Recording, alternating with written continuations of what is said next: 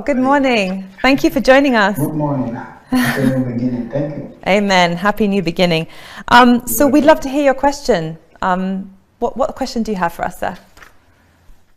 Yes, uh, there's a phrase I've been hearing repeatedly, and I just wanted to know more about it. You notice the prophet used the phrase when he was trying to answer a question. Uh, I think the second but last um, person who asked a question. Um, and also Prophet TB has also used that uh, term uh, again and again. He says um, prayer is not saying words, but praying prayer. And they always end the, that, the, that phrase by saying that when you say words, you hear yourself, people around you hear you, but God doesn't hear you. So that I just wanted to um, understand more about, about that term, that phrase. Thank you. Okay, thank you so much. Thank you so much. Yes, um, when the prophet said that prayer is not saying words, but the sentence fully said, prayer is not saying words, but praying the prayer. It simply means that God does not need our words to move him into action. God has his own way of implementing his will in our life and the circumstances of our lives, right? Very often we pray because of circumstances around us. Somebody is sick, so naturally he asks God for healing. Somebody having financial challenges, he asks God for blessings. And we realize that many of the time, our natural circumstances dictate the direction of our prayers. So now the question is if a situation happens to your life, before I tell God the solution what to do, because I'm pulling God to my mind, I'm telling God what I want Him to do for me. I need first understand what is God's opinion in the matter. Mean, I submit myself to the will of God. First, if you pray, God, what is this? What is your opinion about it? You all know in the book of John, chapter 11, uh, they send quickly a delegation to Jesus, say, Ah, Jesus, the man whom you love, Lazarus, is sick at the point of death. Please come, come and rescue him, come and save him. But what happened? Jesus did not rush to go immediately there, never. Jesus took two days to make sure Lazarus died. Seems strange. and uh, he said to the disciples, Oh, our friend Lazarus is sleeping. He said, Ah, oh, Lord, if Lazarus is sleeping, he will wake up naturally. Don't go there. You are threatened and will arrest Jesus said, Okay, Lazarus is dead. I'm happy that I was not there. Why did Jesus say that?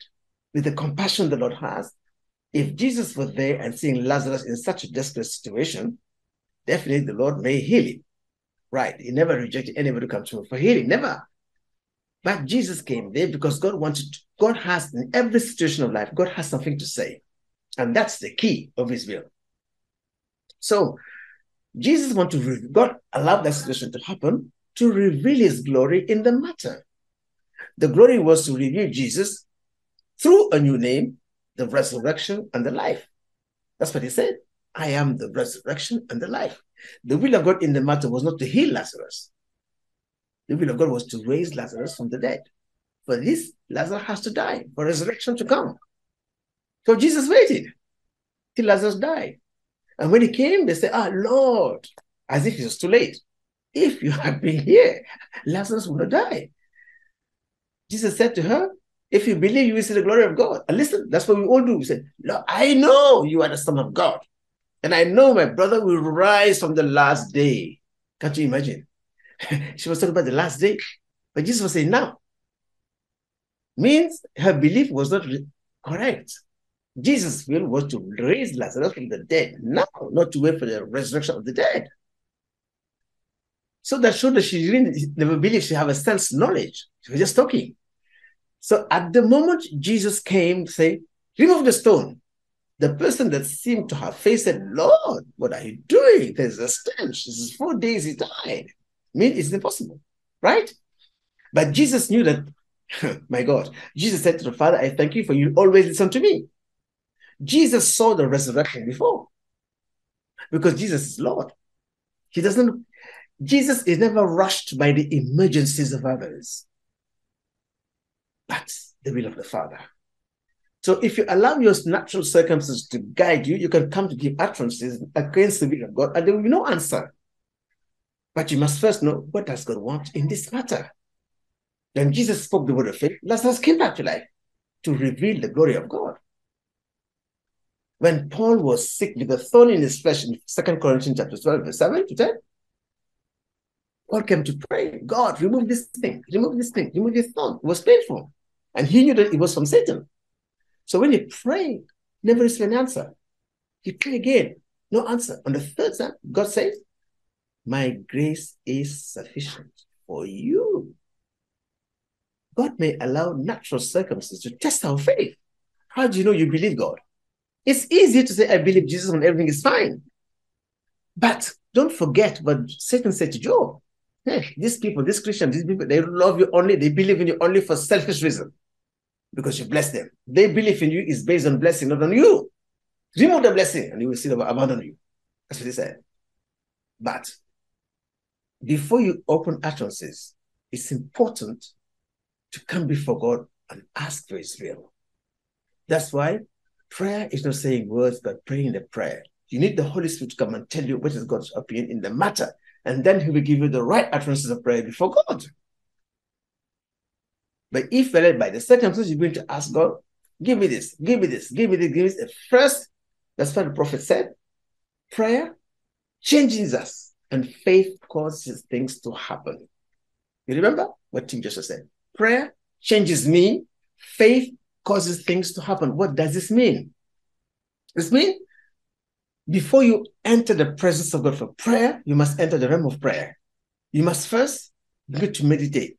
What is God's opinion? When you meditate on the situation, revelation will come to tell you that God may allow this for a purpose.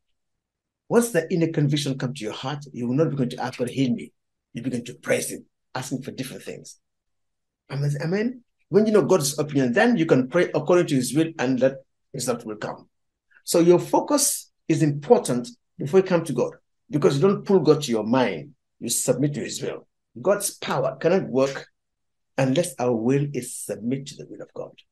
So praying the prayer means in Romans chapter 8, verse 26 27, we don't know how to pray. We don't know what to say. The Holy Spirit intercedes for us with groans and words a human cannot utter. That's spirit prayer. He will determine what to pray and what to pray for. He will tell you the reason why you should pray. Okay, but Jesus, when he Gethsemane, Jesus knew he has to go through the cross. And he prayed to the Father, Father, is it possible that this can pass by? But nevertheless, not my will, let your will be done. God is only moved by his will. So, the seed in your heart, the word of revelation, should move your faith to ask according to his will. And when you do that, God will come to the scene. That's why we say meditation brings revelation. Revelation brings conviction of knowing the will of God. That's the root of belief. So when you act on it, God will meet you at the point of movement, and the Spirit of God will come, and result will come. So in every circumstance of life, before you pray in the things of the Spirit, you must engage your heart, discipline your mind, and seek learning to hear what God says is far more important than utterances. Because even when you pray, sit back in silence and listen to what God has to say. That's why we say Prayer is not saying word, but praying the prayer. Praying the prayer means Holy Spirit will give you the revelation what to pray for. As you are sitting down, you have your loved one somewhere in a foreign country that have an issue. Something will tell you, pray for this person. If you are sensitive, you start praying. And just go, ah, that person was in trouble. So praying the prayer or dream dreams, that revelation from the Spirit of Father. Inspiration and expression power of the Holy Spirit. That's the meaning of it. So prayer, in summary, is not saying words, but praying the prayer. It is a reality. It is not talking to the air. Matthew 15, verse 8, we're talking the air. This will come to me, but the heart is far from me. So we need to engage our heart. What is the purpose of our heart? All prayers must be prayer of faith. And faith is of man heart, man spirit.